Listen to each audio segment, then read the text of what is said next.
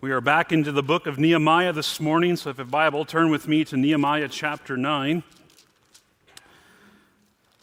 And as you're turning there, one thing I uh, came to recognize this week through study is it's very easy in life to accumulate things. Have you found that to be true? From clothes to cars to children and money uh, dirty dishes accumulate in my home, and so does dirty laundry. In fact, do you have that issue in your house? My wife and I talk about this on a regular basis. How is it that we have this many dirty dishes for six people? Or why is there so many dirty clothes at this time? Accumulation happens whether we're aware of it or not, and whether it's good or not. What about the accumulation of sin? Have you thought about that this past week? Think through the course of your life and consider the adding up, the, the piling up of your transgressions, moment by moment, day by day. And imagining that as a large mass, as deep as you can picture, thick as you can imagine. Think about just this last week. And that deep dense mass hanging over your head, ready to crush you at a moment's notice. And, and the only thing stopping it is the mercy of God.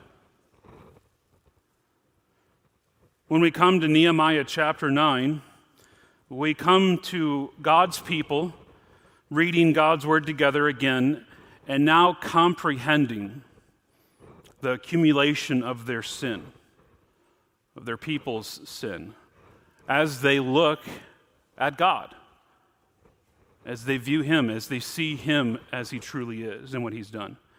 And there's a steady pattern that you'll find if, if you've read through the chance, if you've had a chance to read through the chapter, you see that they remember God, all that He's done for them, and then they see their failure, and then they cry out for mercy.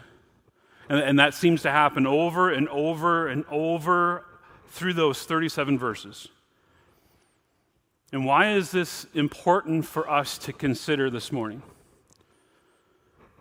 Friends, if you're a sinner, you will identify with this passage this morning.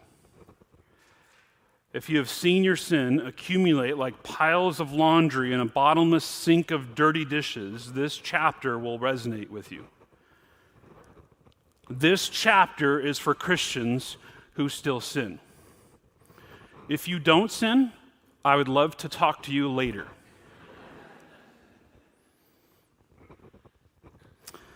Because I think you might be confused or blind. Here's the main idea this morning God's word brings awareness of God's character and leads us towards proper confession. God's word brings awareness of God's character and leads us towards proper confession. This chapter will walk through this Old Testament story of God's rescue of his people over and over again. And there's a number of points, as you see on the screen six as we walk through this. So if you had lunch plans, you'll get to them. Don't worry. How did we get to chapter 9? If you've been here through our series, you saw a couple weeks ago in chapter 8, God's people were ready to hear God's word again, and so they call for God's word to be brought before them. And, as they hear God's word, they begin to mourn over their sin. Have you ever felt that before in a situation maybe that, that God's word comes afresh upon you in certain situations where it wasn't necessarily appropriate at that point, at that time, in that moment to deal with it? And so that's really what chapter 8 is. The leaders tell them to wait because there would come a time where when confession, repentance would need to happen. And so that's the time now, chapter 9. Three and a half weeks later, from chapter 8. And, and, and in this chapter, it preserves for one of us Scripture's most detailed prayers of confession. In fact, this is uh, the longest recorded prayer in the Bible, Nehemiah chapter 9. And it's a superb example of how we should use the Bible, God's Word, in our prayers. The Bible is, is given to us not only to learn about God, but to give us fuel and understanding and how we should talk with God. And as you see, as you walk through this chapter, and you will see because we'll cover this chapter in its entirety, they're praying God's word back to Him. So look at verse chapter 1, or sorry, chapter 9, verse 1. Now, on the 24th day of this month, the people of Israel were assembled and with fasting and sackcloth and with earth on their heads. And the Israelites separated themselves from all foreigners and stood and confessed their sins and iniquities of their fathers. And they stood up in their place and read from the book of the law of the Lord their God for a quarter of the day. For another quarter of it, they made confession and worshiped the Lord their God. On the stairs of the Levites stood Jeshua, Bani, Kadmiel, Shebaniah, Bunai, Sherebiah, Bani, and Chenaiah, and they cried with a loud voice to the Lord their God. Then the Levites, Jeshua, Kadmiel, Bani, Hashabaniah, Sherebiah, Hodiah, Shebaniah, Pethaniah, said, Stand up and bless the Lord your God from everlasting to everlasting. Blessed be your glorious name, which is exalted above all blessing and praise.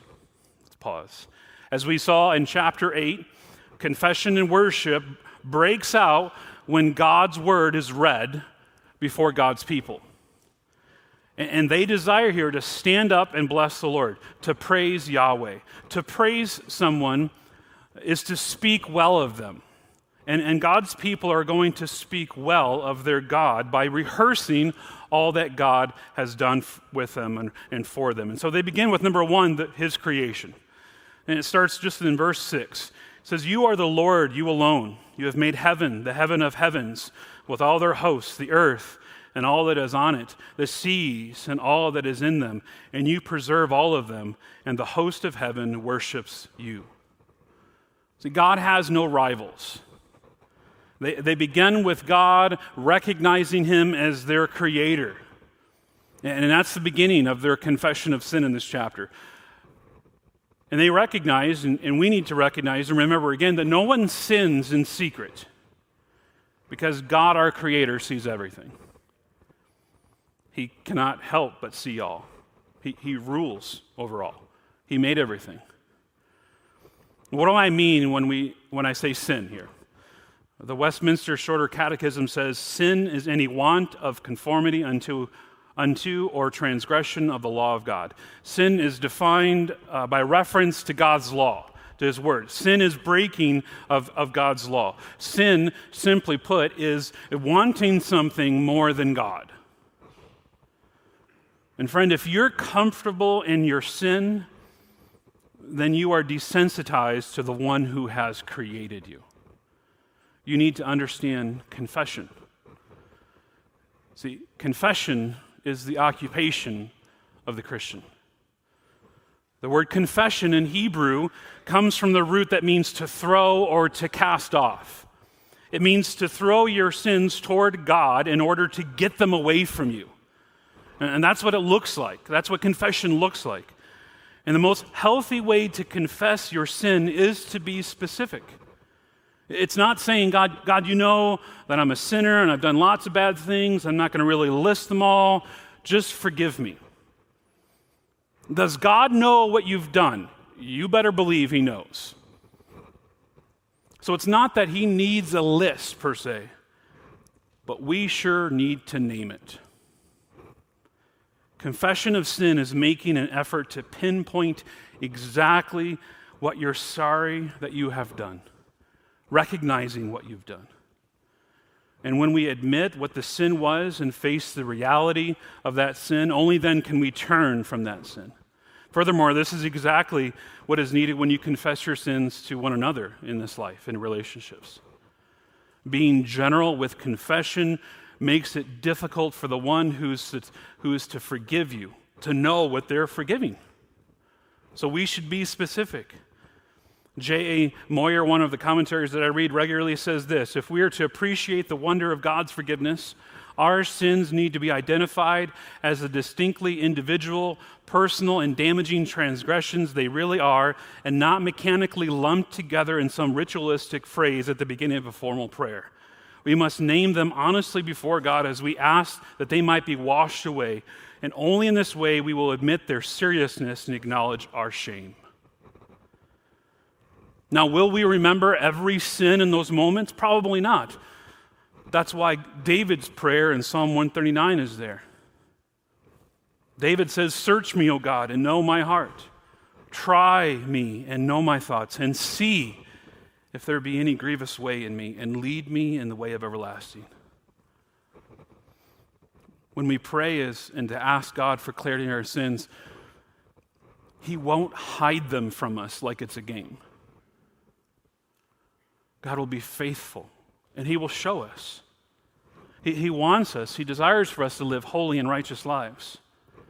And a God who created everything out of nothing can do anything. He is our creator, and so we should be going to Him in prayer for all things. And so they rehearse very quickly in verse 6 that God is creator. Next, they rehearse His covenant. Number two, so from Yahweh and creation, they move to Abraham. Look at verse 7. You are the Lord, the God who chose Abram and brought him out of Ur of the Chaldeans. So that's Genesis 11 and 12. And then, and gave him the name Abraham. That's Genesis 17. And then verse 8, you found his heart faithful before you. And that's Genesis 15. And you might say Genesis 15 is about about Abraham believing the Lord and his faith being reckoned to him as righteousness, and you're correct. But Nehemiah says here, you found his heart faithful. So, how do we resolve this? There is simply no way to be faithful to God unless you believe in him and what he says. In other words, you won't do what he says unless you believe that what he says is of the most importance. And Abraham was being righteous by his works because he believed in God. It's also significant, if you notice this as I listed out the references, that they don't put things in this chronological order that we have in the book of Genesis. Now, what we have here is them arranging things theologically. God chose Abraham and then gave him the name Abraham, and he found his heart faithful. So this passage goes from Genesis 12 to Genesis 17 back to Genesis 15.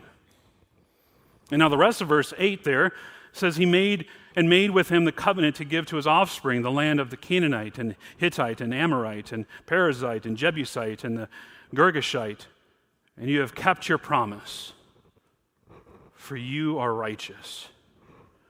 You remember back in Genesis, uh, Abraham cutting the animal in half and the smoking pot and passing through in the pieces? That's this covenant. And God has kept his promise. This is what God does friends. God keeps his promises. If you in this world have been looking for someone who will never break their word, who will never disappoint you no matter what, you need to stop looking on earth. Look to God.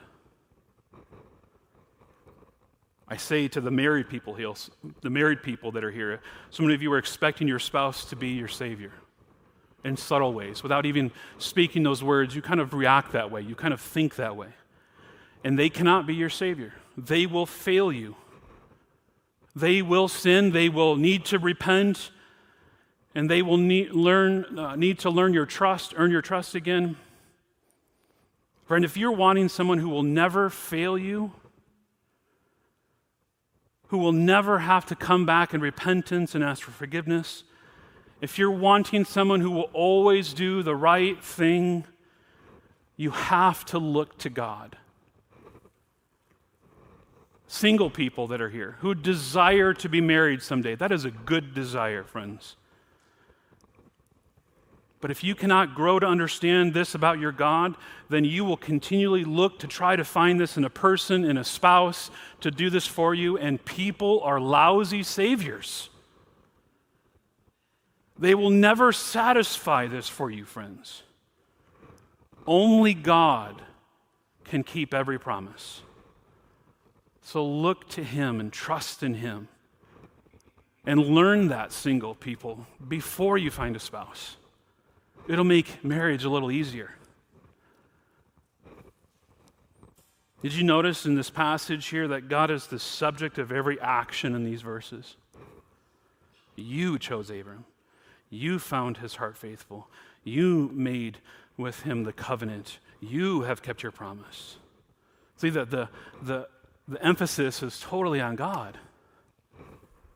God is the one who has done this. God is the one who acts first. He has to be.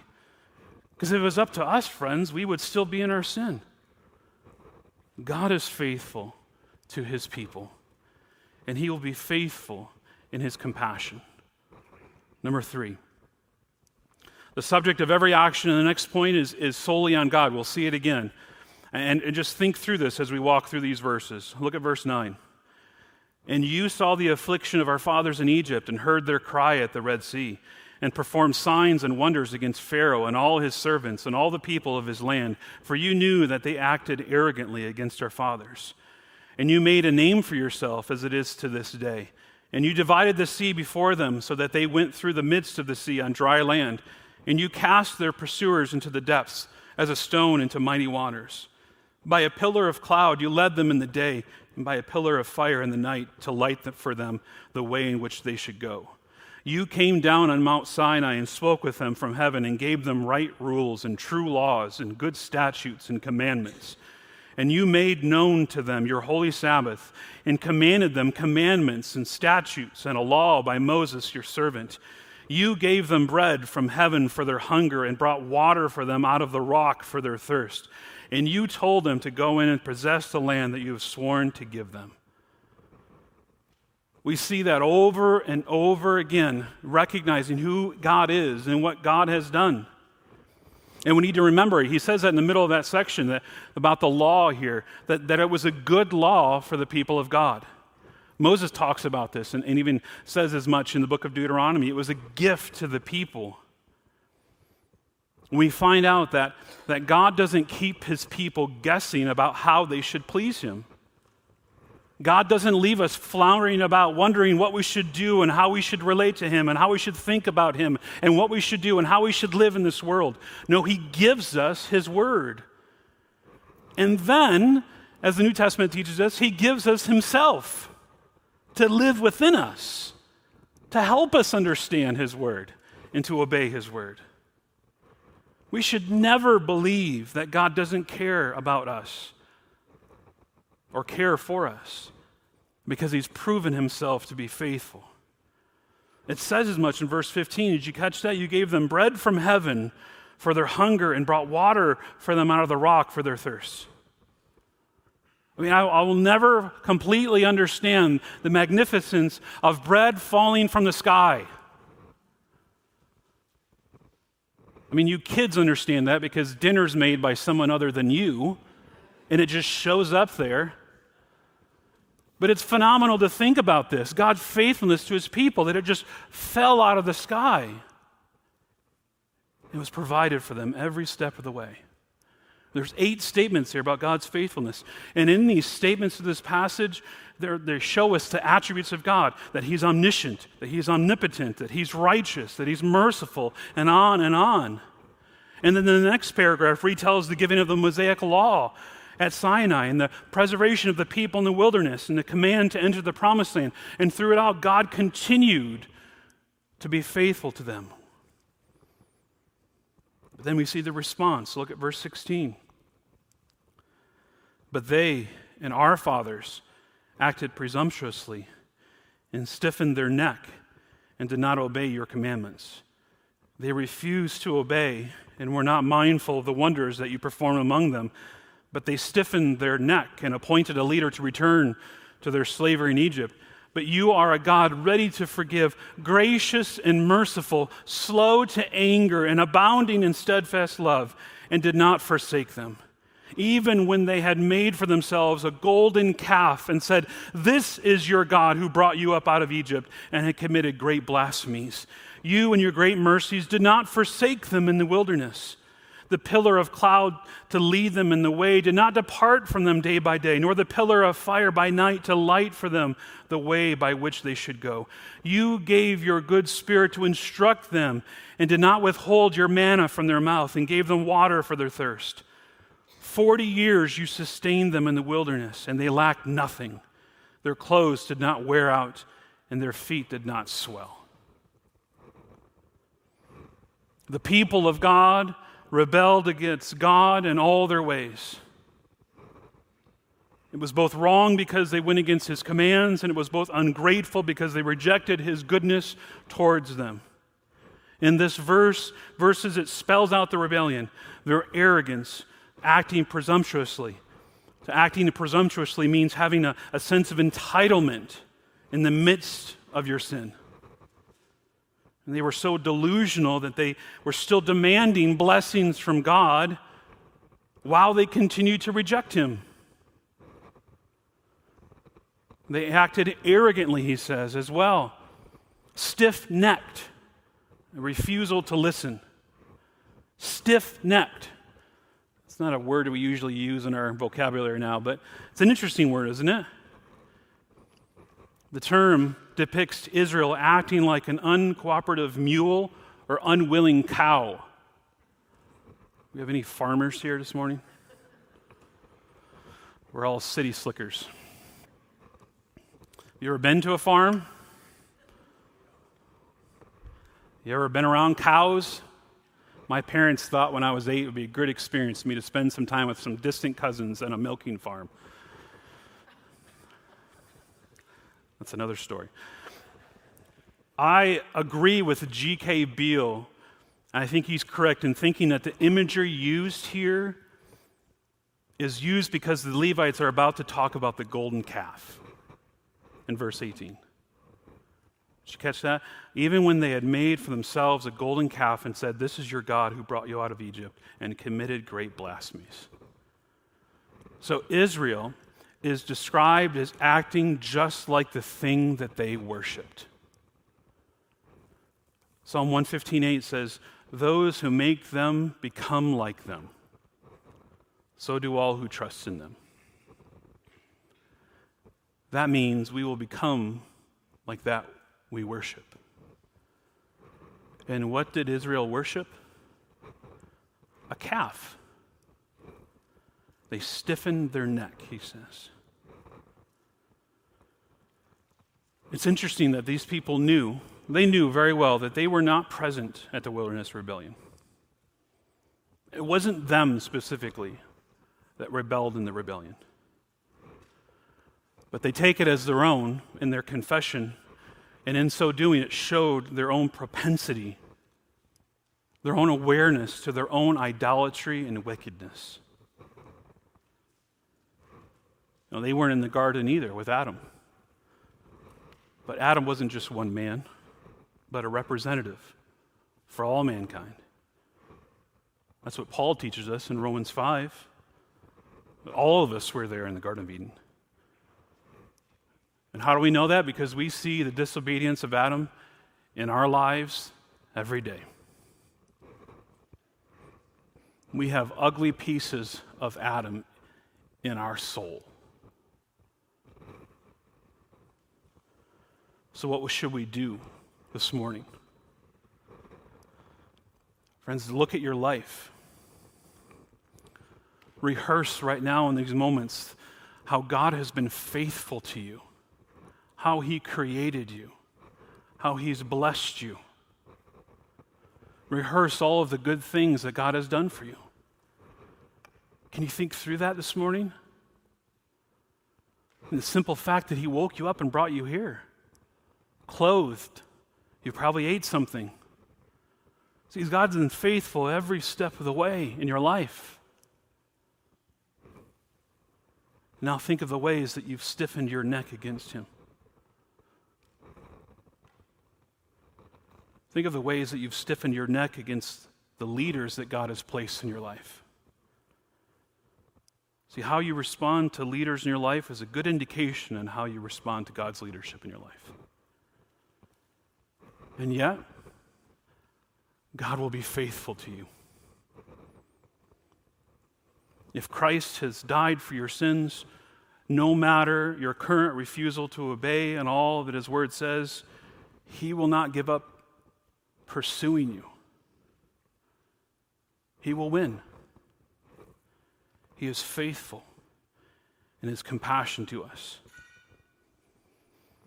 It leads to point four in his conquest of enemies.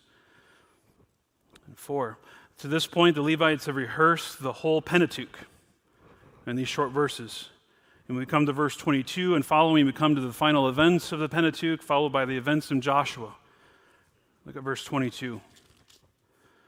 And you gave them kingdoms and peoples, and allotted to them every corner, so they took possession of the land of Sihon, king of Heshbon, and the land of Og, king of Bashan.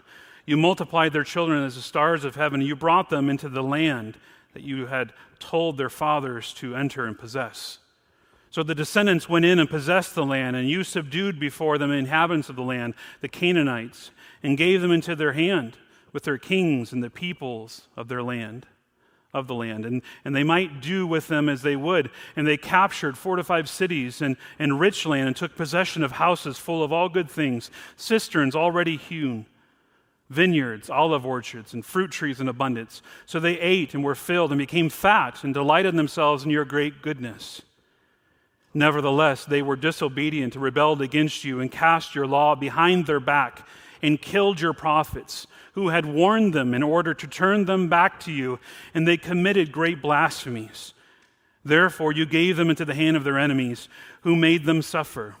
And in the time of their suffering, they cried out to you, and you heard them from heaven. And according to your great mercies, you gave them saviors who saved them from the hand of their enemies. But after they had rest, they did evil again before you, and you abandoned them to the hand of their enemies, so that they had dominion over them. Yet when they turned and cried to you, you heard from heaven, and many times you delivered them according to your mercies. And you warned them in order to turn them back to your law. Yet they acted presumptuously and did not obey your commandments, but sinned against your rules, which, is, which if a person does them, he shall live by them. And they turned a stubborn shoulder and stiffened their neck and would not obey. Many years you bore with them and warned them by your Spirit through the prophets, yet they would not give ear. Therefore, you gave them into the hand of the peoples of the lands. Nevertheless, in your great mercies, you do not make an end of them or forsake them, for you are gracious and merciful God.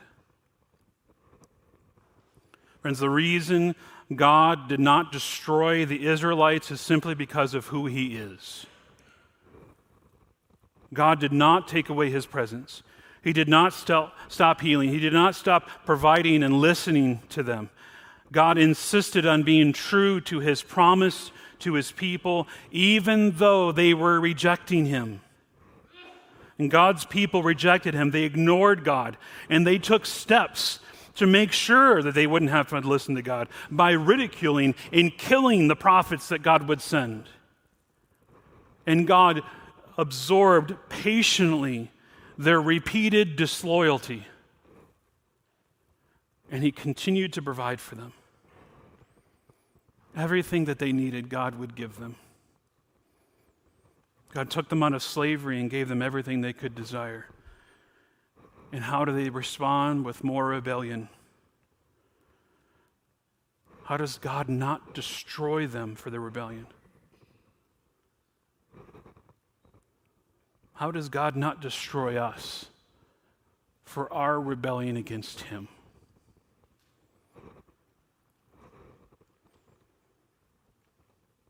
We are the same. He doesn't destroy us simply because of Jesus Christ. See, everything pointed forward to Him. The wrath of God was satisfied through the atonement of his son, Jesus. Friend, have you submitted your life and are trusting in Jesus Christ for the forgiveness of your sins? Or are you rejecting Christ and what he's done for you? Reject your rejection, friend. It leads to no good and only results in pain and suffering. You were made to be led by God. He created you for that purpose. He is supposed to be your Lord in all things. So I implore you to focus your life on Him. Follow Him. Follow what His Word says follow him with other Christians that are there to help you. And you are there to help them. and set your hopes and affections on Him and give up your rebellion of Him. Repent of your rebellion against Him and believe in Him and find life only in Him. And in so doing, friend, you will find mercy. Verse 31 Nevertheless, in your great mercies, you did not make an end of them or forsake them, for you are a gracious and merciful God. Our God is gracious, He is merciful. Doesn't that verse give us great hope? Ephesians 2 4 and 5. But God, being rich in mercy, because of his great love with which he loved us, even when we were dead in our trespasses, made us alive together with Christ. For by grace you've been saved. We did nothing to earn this. We're banking on God's mercy. We need God's mercy, and so did they. And they rehearse this over and over and over again, verse 17 and verse 19 and verse 27 and verse 28, because of God's mercy.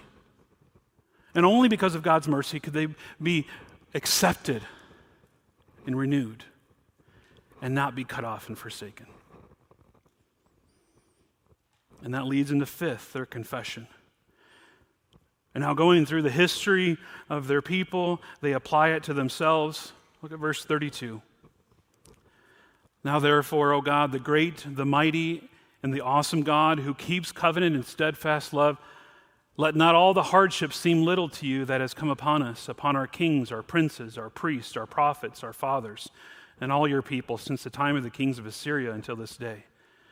You have been righteous in all that has come upon us, for you have dealt faithfully, and we have acted wickedly. Our kings, our princes, our pre- priests, and our fathers had not kept your law or paid attention to your commandments and your warnings that you gave them.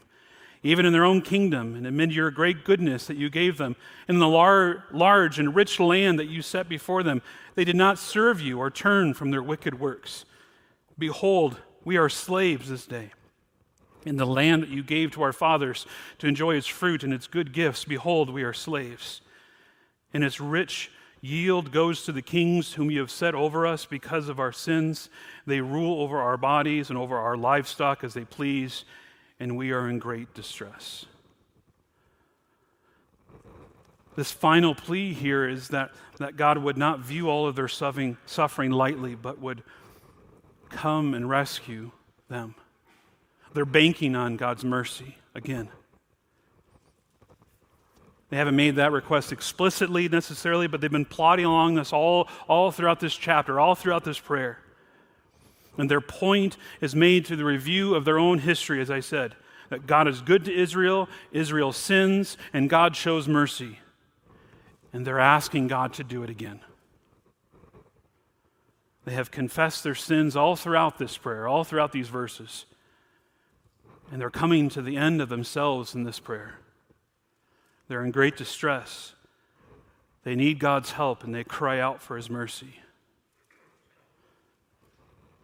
When we see God as He truly is, not only do we become aware of our own sinfulness, but we become aware of God's willingness to save and to forgive us.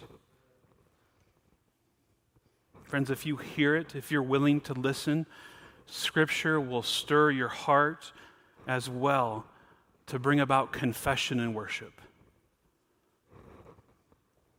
And that leads into point number six their covenant. So they have rehearsed God's goodness to them and their own sin, and they've asked for God's mercy. And now they're prepared to make a covenant, to keep the covenant with God. Verse 38.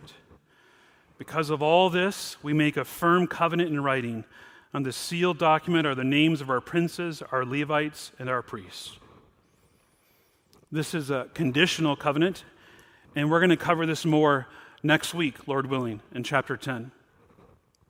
This conditional covenant is made in response to the unconditional covenant and commitment that already exists between God and his people. But they desire to follow through, they desire to follow God. I don't want to spoil it for you, but I will. They won't. You can spoil it, read through chapter 13. They desire to, to obey God's word. I think this is the right response. Even though we see it and we recognize, oh, this, they're going to fail, this is the right response in verse 38. So renew their commitment to God.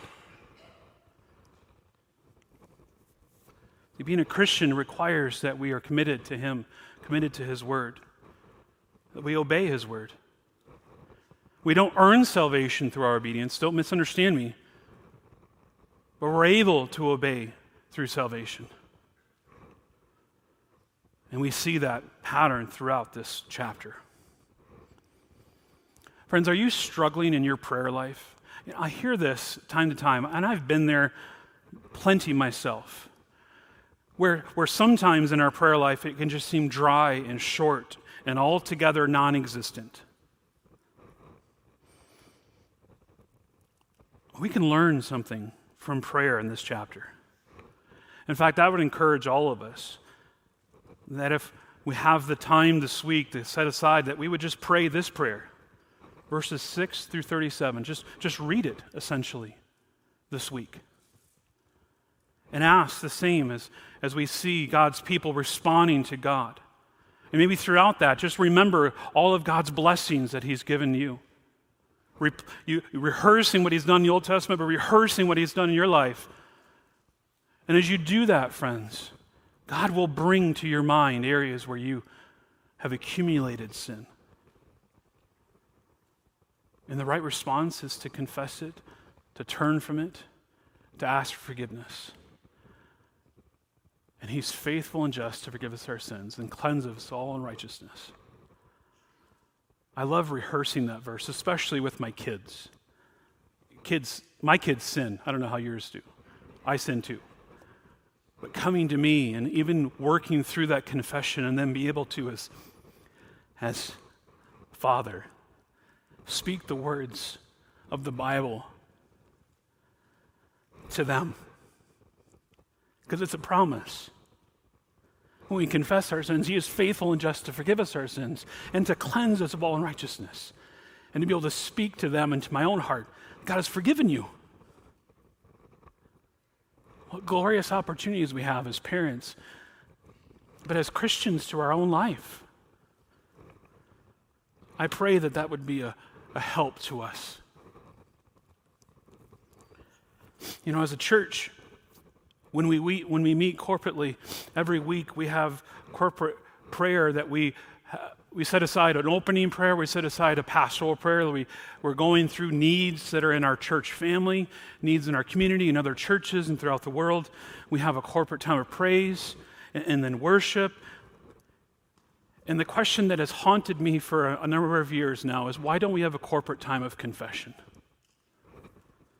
Well, I believe that needs to change and it's going to change this morning. In, in light of God's word and what He's leading us, we're going to change the, the liturgy, our order of service, starting today.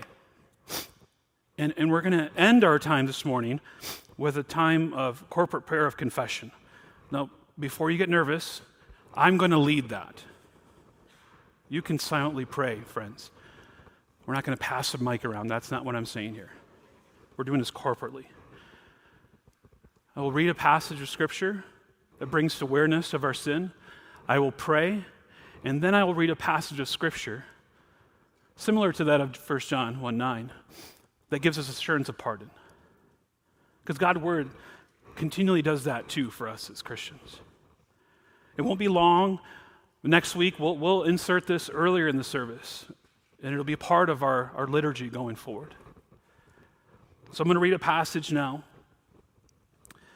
and then I'm going to pray, and then I'll read another passage, okay? 1 John 1 8 through 10. If we say we have no sin, we deceive ourselves, and the truth is not in us.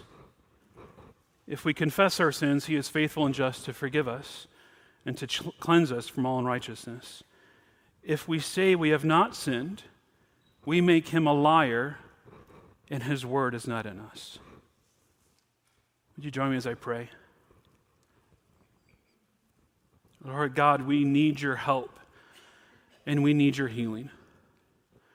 We are stubborn, blind people who repeatedly and willfully stray away from you. And in our blindness even our ability to understand and confess our sin has been distorted. And sometimes we speak words of confession out of principle or duty, or even because it's become a habit, and not out of our awareness of our need. And yet, Christ knows our helplessness and has given his own blood for our souls. And this blood gives us confidence to confess our sins to you. And where we have failed to approach you with honest, sincere, and confident words, knowing Christ stands in our place, we can come now. And so we thank you, Jesus. We thank you that we can come and confess to you our unwillingness to confess our sins. And will you help us to live for your name's sake? In Jesus' name we pray. Amen. And now listen to this assurance of pardon.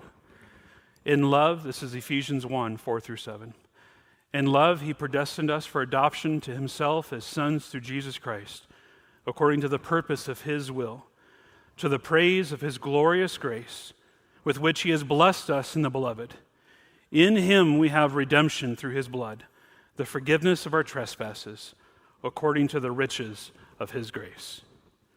Amen.